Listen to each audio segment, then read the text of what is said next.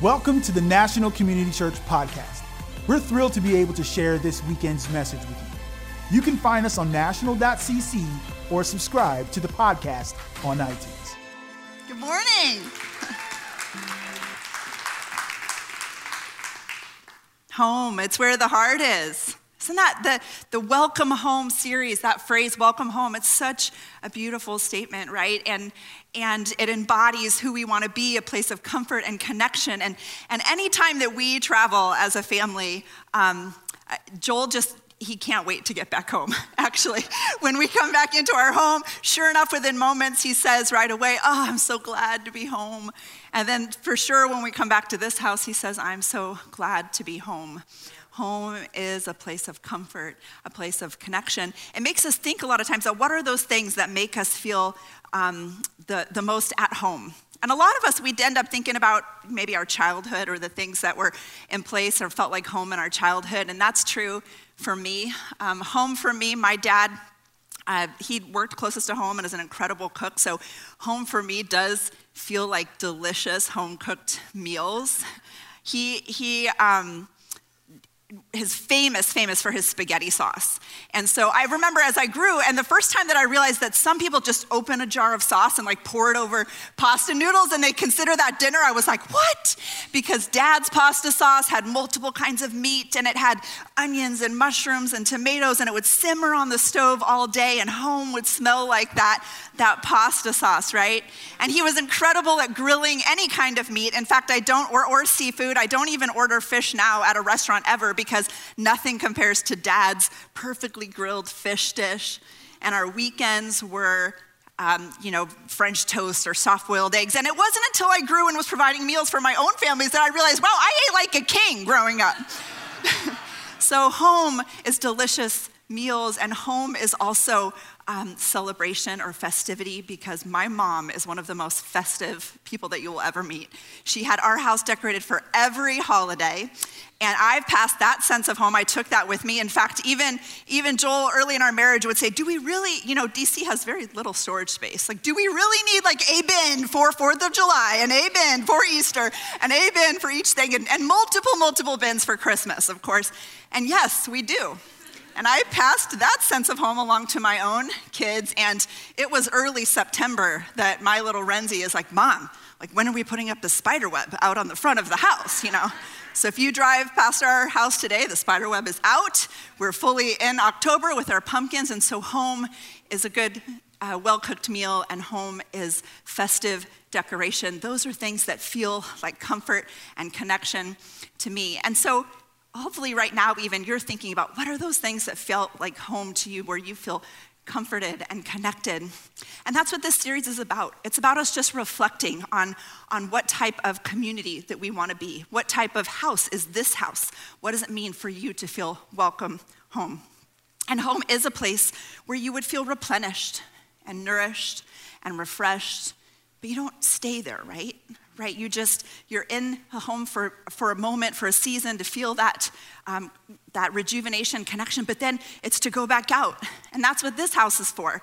This house is for a place for us to feel all of those things, but then to be sent back out, to go back out into the world. And so we've been reflecting through this series on first week what it, what it means to be a place of prayer and I hope that you have not been in this house for even a moment that you didn't realize how deeply we feel about being a house of prayer.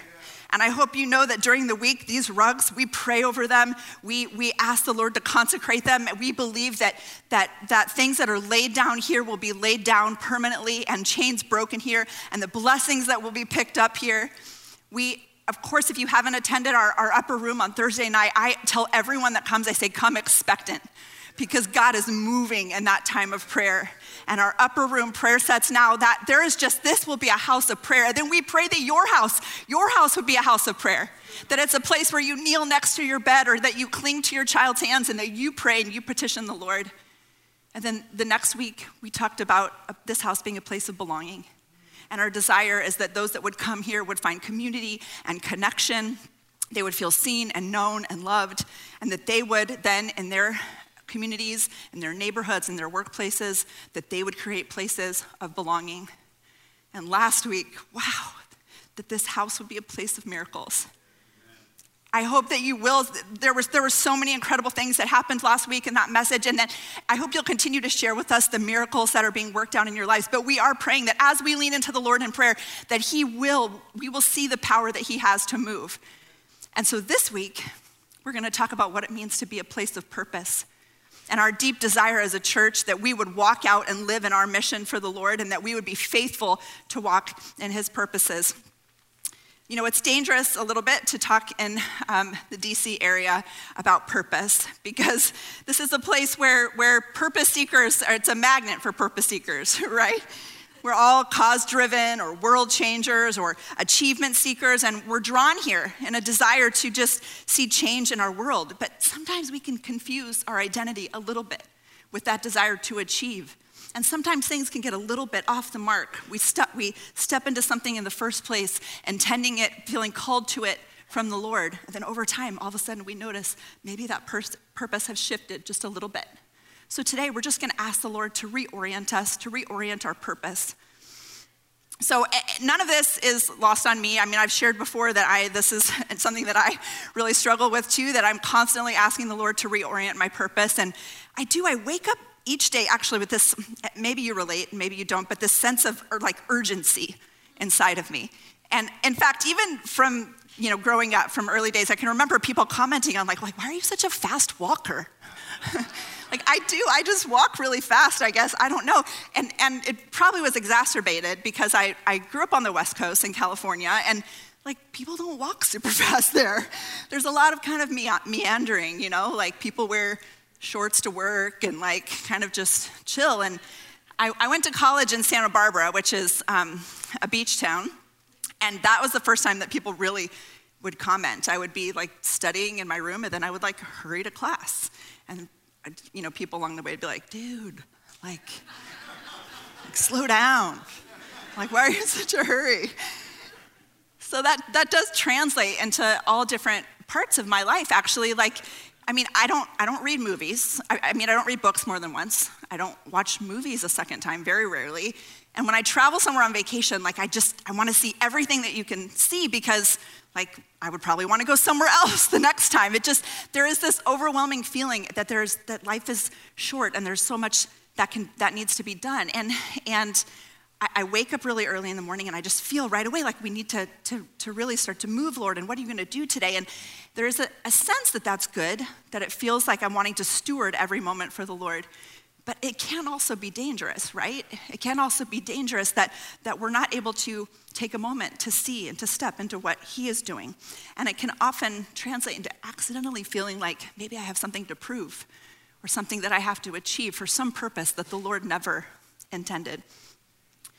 So, if we all feel it, we all feel those big questions of who am I and why am I here and what's my purpose and how do I use these finite days.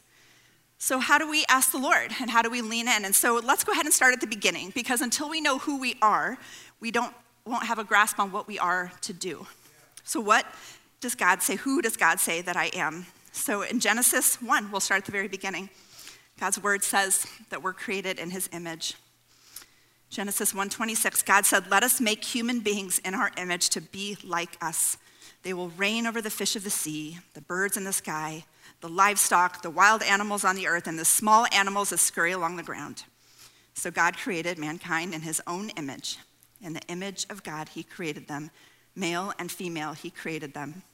And God blessed them and said to them, be fruitful and increase in number, and fill the earth and subdue it, and rule over the fish in the sea, and the birds in the sky, and over every living creature that moves on the ground. So, from the very beginning, we see that humanity, that we, we're stamped with the image of God. We call this the Imago Dei. Imago means image of God. It means that we have likeness, we have similarity to God. You were created, I was created to resemble him. And like God, we were created with the capacity for creation to produce, to work, to steward. And as image bearers, we have the ability to bring God inspired ideas and to present God ordained solutions to the problems of our world. So we weren't just created on purpose, we were created with purpose. So we're created in God's image.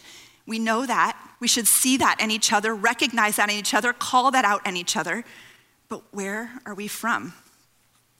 uh, missionary leader Bob Hoskins, he tells this story about um, Kaiser Wilhelm of, Gen- of uh, Germany. He was quizzing school children on just, um, like, do they understand kingdom order? And so he was asking them, like, do you know what, what kingdom is this from, this orange? And they said, from the vegetable kingdom. And, and what about this, this piece of gold? Where, what kingdom is this from? It's from the mineral kingdom. And then he asked them, what about you? Where are you from? And expecting the answer, I'm from the animal kingdom. But then one little girl stood up and she said, I am from the kingdom of heaven. I love that little story because I've just I've thought about it a number of times this week because it is it's like there is what the world tells us, right? And, and that is true, but then we know inside that we're from the kingdom of heaven, and, and it's an eternal kingdom. And, it, and the reason that matters and that we have to remind ourselves of that is because we're not, we're not of this world. This is a temporary placement. And, and that's important because it, it makes sense to then why we would feel a little bit strange here. Maybe not always comfortable, maybe not always like we fit. And definitely our goals and the path that we're walking will look different than those that are around us. We are not from here.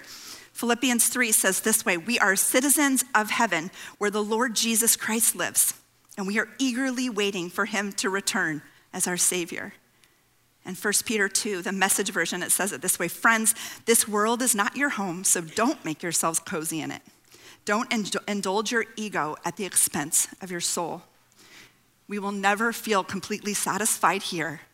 All the hurrying that I can do each day, all the urgency that I can feel each day, I will never feel complete satisfaction here on this earth because I was made for more, and so are you. So we know who we are. We're God's image bearers.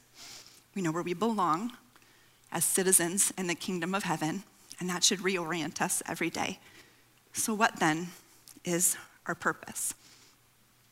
When an author of a screenplay um, you know, presents their, their screenplay, they'll begin with a statement. So, it's about a guy who and then, however, they fill in that blank is maybe kind of the make or break, right? So they have to convince you of that character's their primal urge or their, their striving objective. It's not enough to write a story about, about a guy who you know, wants a promotion at work. He has to, has to want the promotion at work so that he can win the love of his life or you know, save his family from disaster or somehow you know, win against his like mortal enemy, right? There has to be like a larger purpose or a striving objective.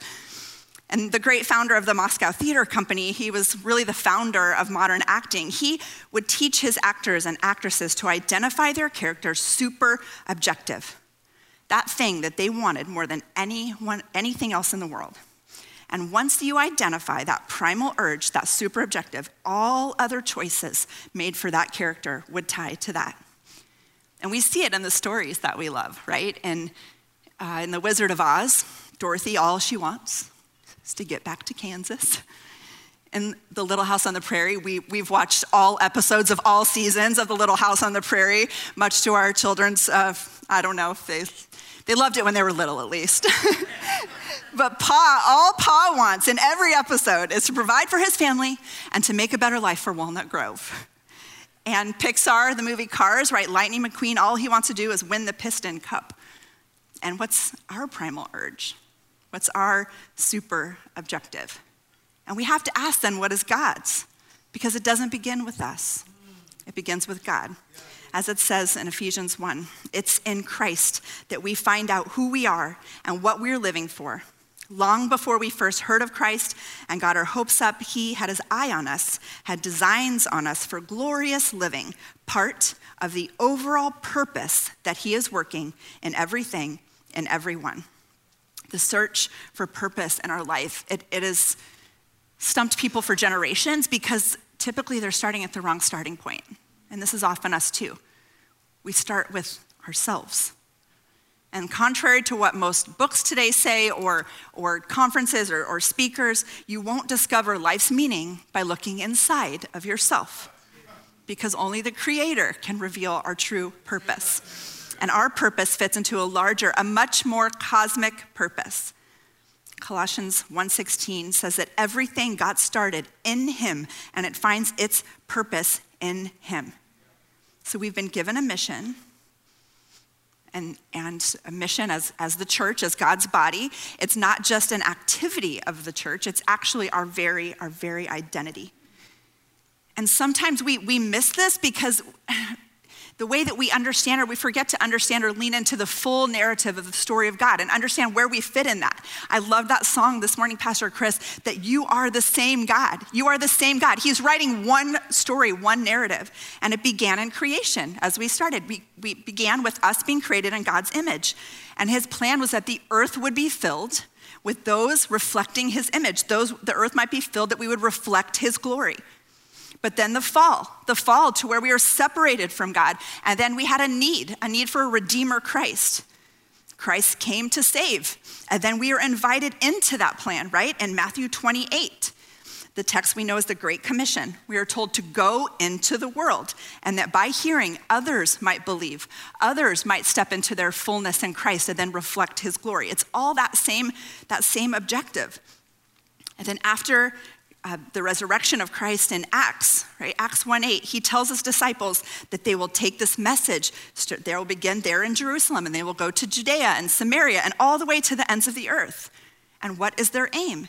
It's the same aim as the beginning, it's that same purpose that the earth would be filled with the glory of God and filled with those who bear his image. The whole earth filled with image bearers who are reflecting his glory. Is our super objective. So it's from the Imago Dei to the Missio Dei. Missio Dei, it's a Latin term, a theological term. It just means the mission of God, or translated, the sending of God. We are sent. And we are sent that his name would be known and he would be glorified in all the earth. And I keep saying that over and over because it's what I'm saying about our purpose, sometimes just getting a little bit off course our purpose, our super objective is that he would be glorified in all of the earth, his name would be known. In John 17, Jesus says, Father, as you have sent me into the world, so send those whom you've given me. So he says it to the Father, and then he says it to us. As the Father sent me, so send I you. So we're in Christ Jesus, not of this world, of a different kingdom. And the reason for our existence here is that our time, our energy, our resource, our talent, everything would be used to complete that task that brought us here.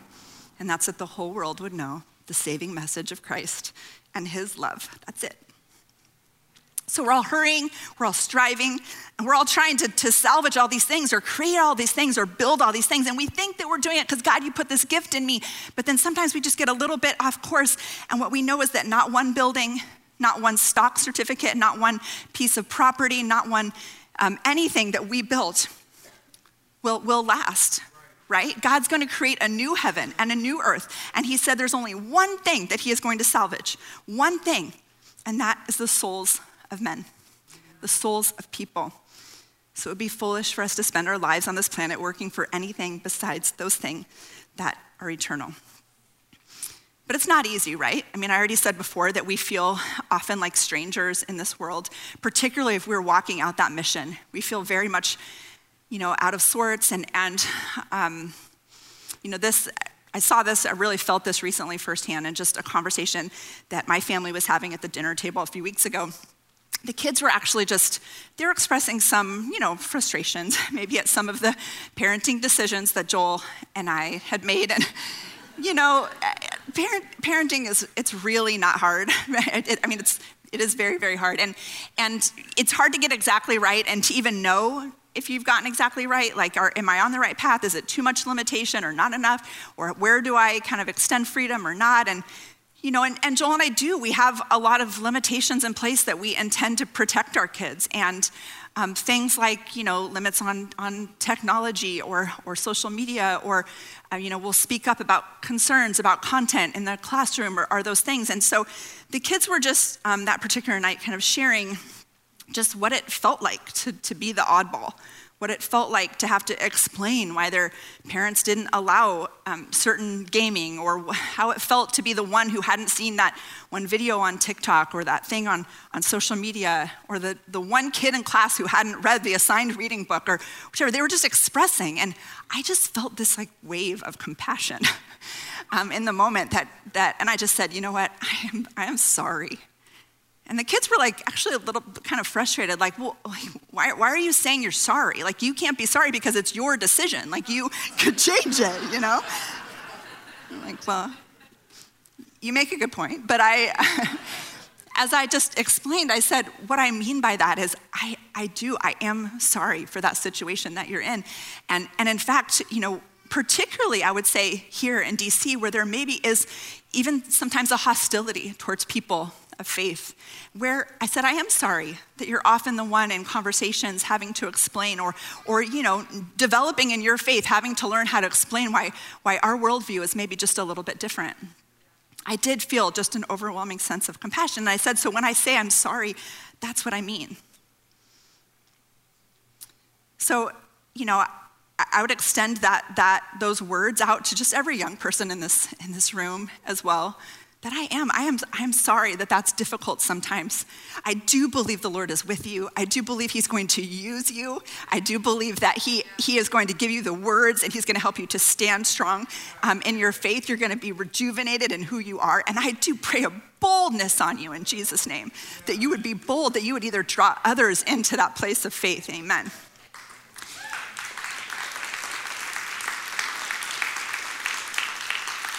And you know, the, I was reminded just this last week, I was actually got some new um, research on young people. And the reality is, they, they really are very much um, alone, and not just here in DC. Um, a recent global youth survey, this is nationwide in DC, DC, says that only 8% of teens ages 13 to 17 express a belief in Christ and display those beliefs and habits to show that they're committed to their faith. That includes things like embracing foundational truths, such as believing that Jesus is the way, and regularly engaging in scripture reading or in prayer, 8%. And two out of every five teens in US answered none when asked what religion they are. And 45% of them said that they never think about God. So, yeah, it makes sense that our young people feel isolated and alone. And my guess is that it's not just our young people because I feel that way sometimes too. Maybe you do too. So, our kids would roll their eyes because our response often there, what's the sentence that we often say? We are a peculiar people. That's like the explanation we give. I know, it feels strange. yes. Every time a situation comes up, but it feels so like it feels so weird. Yes, we are a peculiar people. And the scriptures affirm this. In Deuteronomy 14:2, it says, that, this is actually the King James Version, and I like it because it actually uses the word peculiar here. For thou art a holy people unto the Lord thy God, and the Lord hath chosen thee to be a peculiar people unto himself above all the nations that are on the earth. 1 Peter 2 9 says it as well, but you're a chosen generation, a royal priesthood, a holy nation, a peculiar people, that ye should show forth the praises of him who has called you out of darkness and into his marvelous light. When we use that term peculiar, we usually mean something like, I don't know, strange or odd, but actually, the translation um, of the word peculiar here means it, the meaning of the Greek word translated, it means to belong exclusively to some person or the privilege of belonging. So when we're a peculiar people, it means that we belong to God and we have the privilege of belonging to Him. It's a way of saying that we're God's special people and we're called to a special cause, which will often cost us. We're God's own possession, and it means that we are being transformed. Thank you, Pastor Chris, for inviting the Holy Spirit this morning, because it means that we are being transformed by that Spirit. It means that our lives will look different, and we're going to be motivated by different things. We're going to prioritize different things. But rather than that being a burden, like what if we can inspire each other to, to what that could look like? And um, author Lesslie Newbigin, he actually paints a picture of what it could look like for us to live out this way of being a peculiar people. What does it look like then? And it, it looks like a few things. It looks like being a community of praise. in a world with doubt and skepticism that we are one who is offering praises and thanksgiving to the Lord for his goodness, believing in, in what he has for us. He says it this way For those who worship Christ, the language of rights is out of place, except when it serves to remind us of the rights of others. For ourselves, we confess that we cannot speak of rights, for we've been given everything and forgiven everything and promised everything so that we lack nothing except the faith to believe it. A Christian congregation is thus a body of people with gratitude to spare, a gratitude that can spill over into care of neighbor. It looks like a community of truth.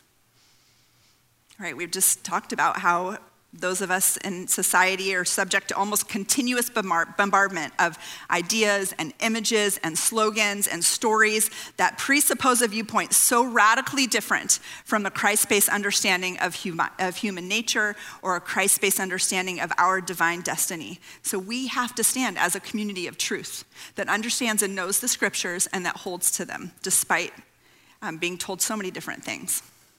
It looks like a selfless society a community that does not live for itself, but is deeply, deeply involved in the concerns of its neighbors. We'll talk about that again in just a minute. It's a community that lives out the gospel in our public life, right? And this means that not just inside of this church, but outside in the daily business of the world, in our neighborhoods, in our workplaces, that we recognize all of the different gifts that God has put in them and we are using them faithfully, faithfully to, uh, in all the different kinds of service. It's a community that has a mutual responsibility, right? Different than that, the, the individualism and, and culture. It's actually God's display of, of faithfulness and responsibility towards others. It's that understanding that it's not about me, it's about you, a commitment to mutual responsibility. And finally, it's a community of hope. While most of culture is painting a picture of despair, the gospel under, offers an understanding of the human condition that makes it possible to be filled with hope, that is eager, that's patient, even in the most hopeless situations. As Pastor Heidi has told us for years, what this looks like, she calls it ministering in the opposite spirit. It means that, that when others come to us with, with anger and despair, that we can respond with joy and with hope. When the world demands that we pursue self, we can respond by laying down ourself for others. Jeremiah 17, 7 through 8 says, Blessed is the one who trusts in the Lord, whose confidence is in him. They will be like a tree planted by the water, sending out its roots by the stream. It does not fear when the heat comes, its leaves are always green. It has no worries in a year of drought, and it never fails to bear fruit. Amen. Well, we do this so beautifully at NCC. I'm so proud of this community, and, and it really is a place of purpose. And we have been working since the earliest days as a church to get this mission just right. And the fruit is really, really beautiful. We seek to be a part of the flourishing of the city and the world, and we partner with social services and with the government and with businesses and with other churches in order to do that. You know, since the earliest days, Pastor Mark tells the story of that first, that first $50 check written to missions when we were barely even self-sustaining as a church. And God has been faithful that as we have given and as we have leaned in and if we have made our, not just our, our, our, you know, finances available, but ourselves available, our gift sets, our connections, our service available. God has been so faithful to bless. We have now more than 50 partners worldwide, and if you count those partners that are, that are here in, in the US, you know, worldwide partners, but based here, it's closer to 100 partners.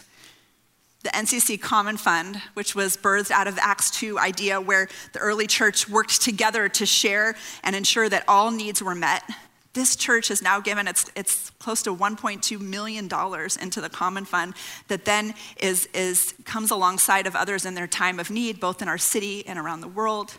And because of that, we're already positioned as a church. So when things happen like this week, like the Hurricane Ian, and we're watching so many people hurt, we're already positioned to come alongside of our partners there, like, like Convoy of Hope and, and churches that we're connected with in, in um, in Cape Coral and in Fort Myers, and we're already at work with those conversations so that we can lean in there.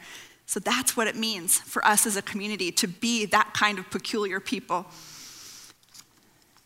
And this house, this, people that attend here, are such um, are, live this out in their communities in such incredible ways and, and i hope that that as, as you get connected with people and learn their stories i know that you're just you're going to be so touched in the way that i am about how much people are doing this so faithfully where they are um, there was a point um, that I just realized my daughter's small group leader in kids' church.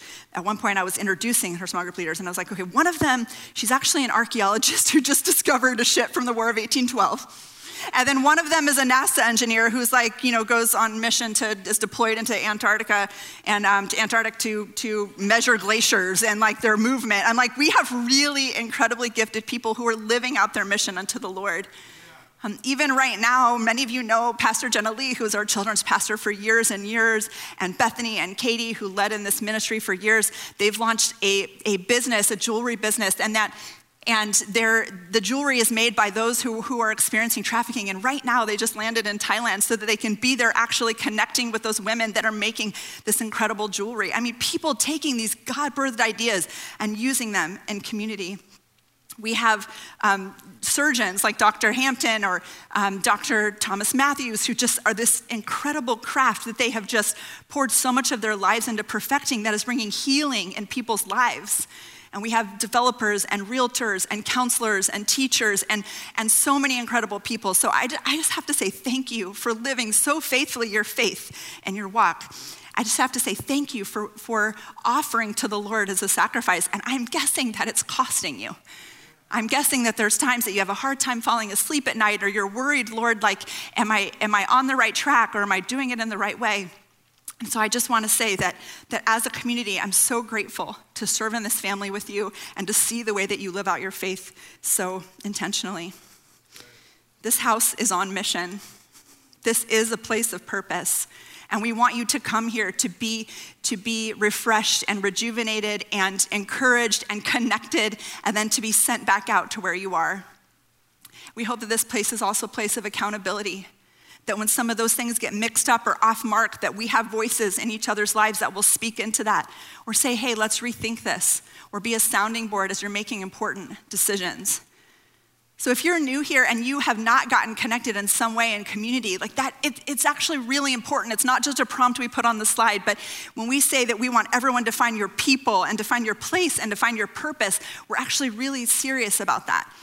And so that is why we offer these, like today, we're gonna have a, a, a, connection upstairs on the loft and, and these moments where we're saying, no, if you haven't found your people or you need to get connected in some way or there's any other resource that you need, or if you're not serving here in this house, right? We all, as a part of the body, have a responsibility to serve here as a part of, of what God's doing in the lives of others and in the lives of our community. Then would you just make sure to take that step today so that we can all be walking in that way together?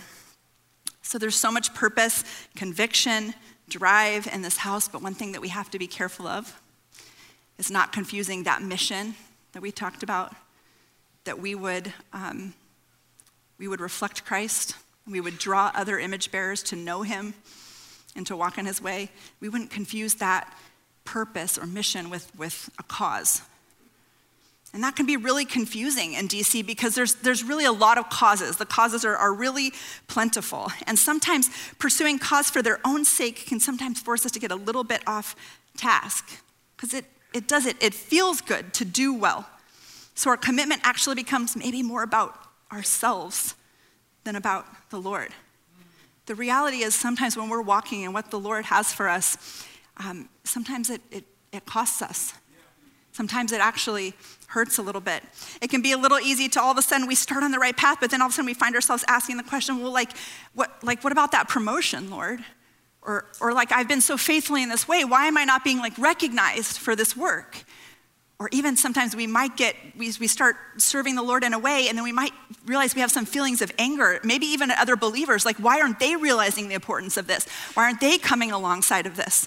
And so I think I just want to challenge you to ask the Lord, Lord, am I still on the right course? Am I still answering to you about these plans and driving towards your purposes rather than my own? Are we still driven by that mission that his name would be known and that he would be glorified in all the earth? um, Rick Warren's famous book, Purpose Driven Life, um, he starts it with one sentence It's not about you.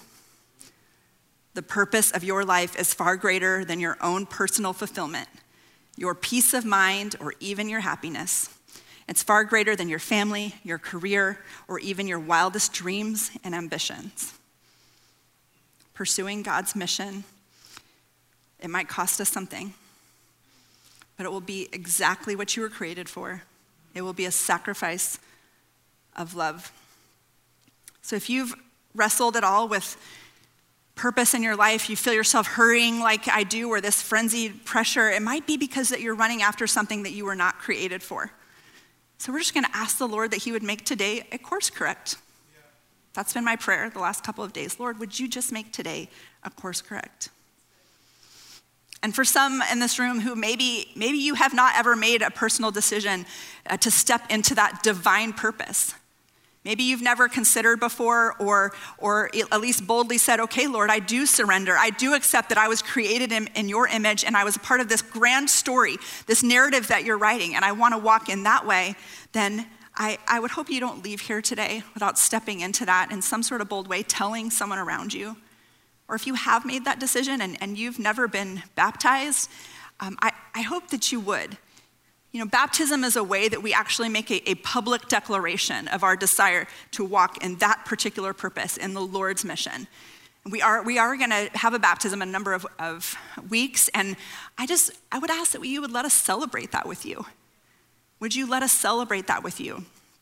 And for those of you that are asking the Lord today for a course correction, would you tell someone about that today?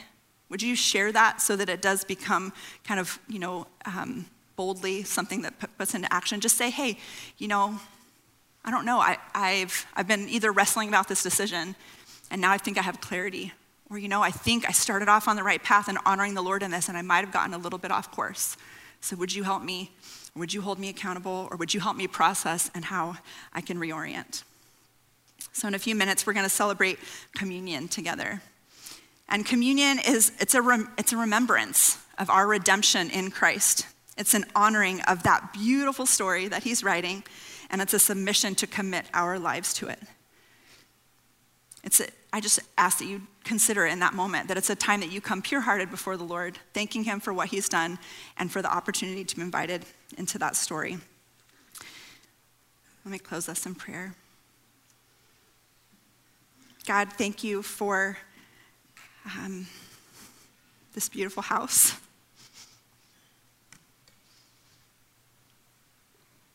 God, thank you for the feeling of home.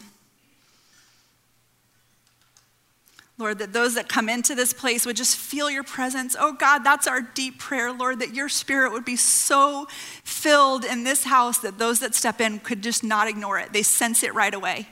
And God, I pray right now that that um, touch of the Spirit would go on each person in this room and online, listening, God. Would your spirit so overwhelm in our lives that it just leaks out, God? That all those that we come in contact with in our business, in our place of work, in our school settings, God, that all those that we come in contact with could just not ignore the overwhelming feeling of bumping into your spirit, God. And God, today I do, I ask for a course correction. I ask for it in my own life, God. I ask that you would just draw my mind and my heart back to you, God, the things that started off in the right direction, anything, God, would you expose my own motive? And for each of us in this room, God, would you just expose our motives? Would you make us pure hearted, Lord? God, it is such a grand calling to walk in your divine purpose, Lord. So we just receive it. We receive the commissioning, Father. And we just ask that you cleanse us and you purify us and you give us the gift of your presence on the journey. We ask all of this in the name of Jesus. Amen.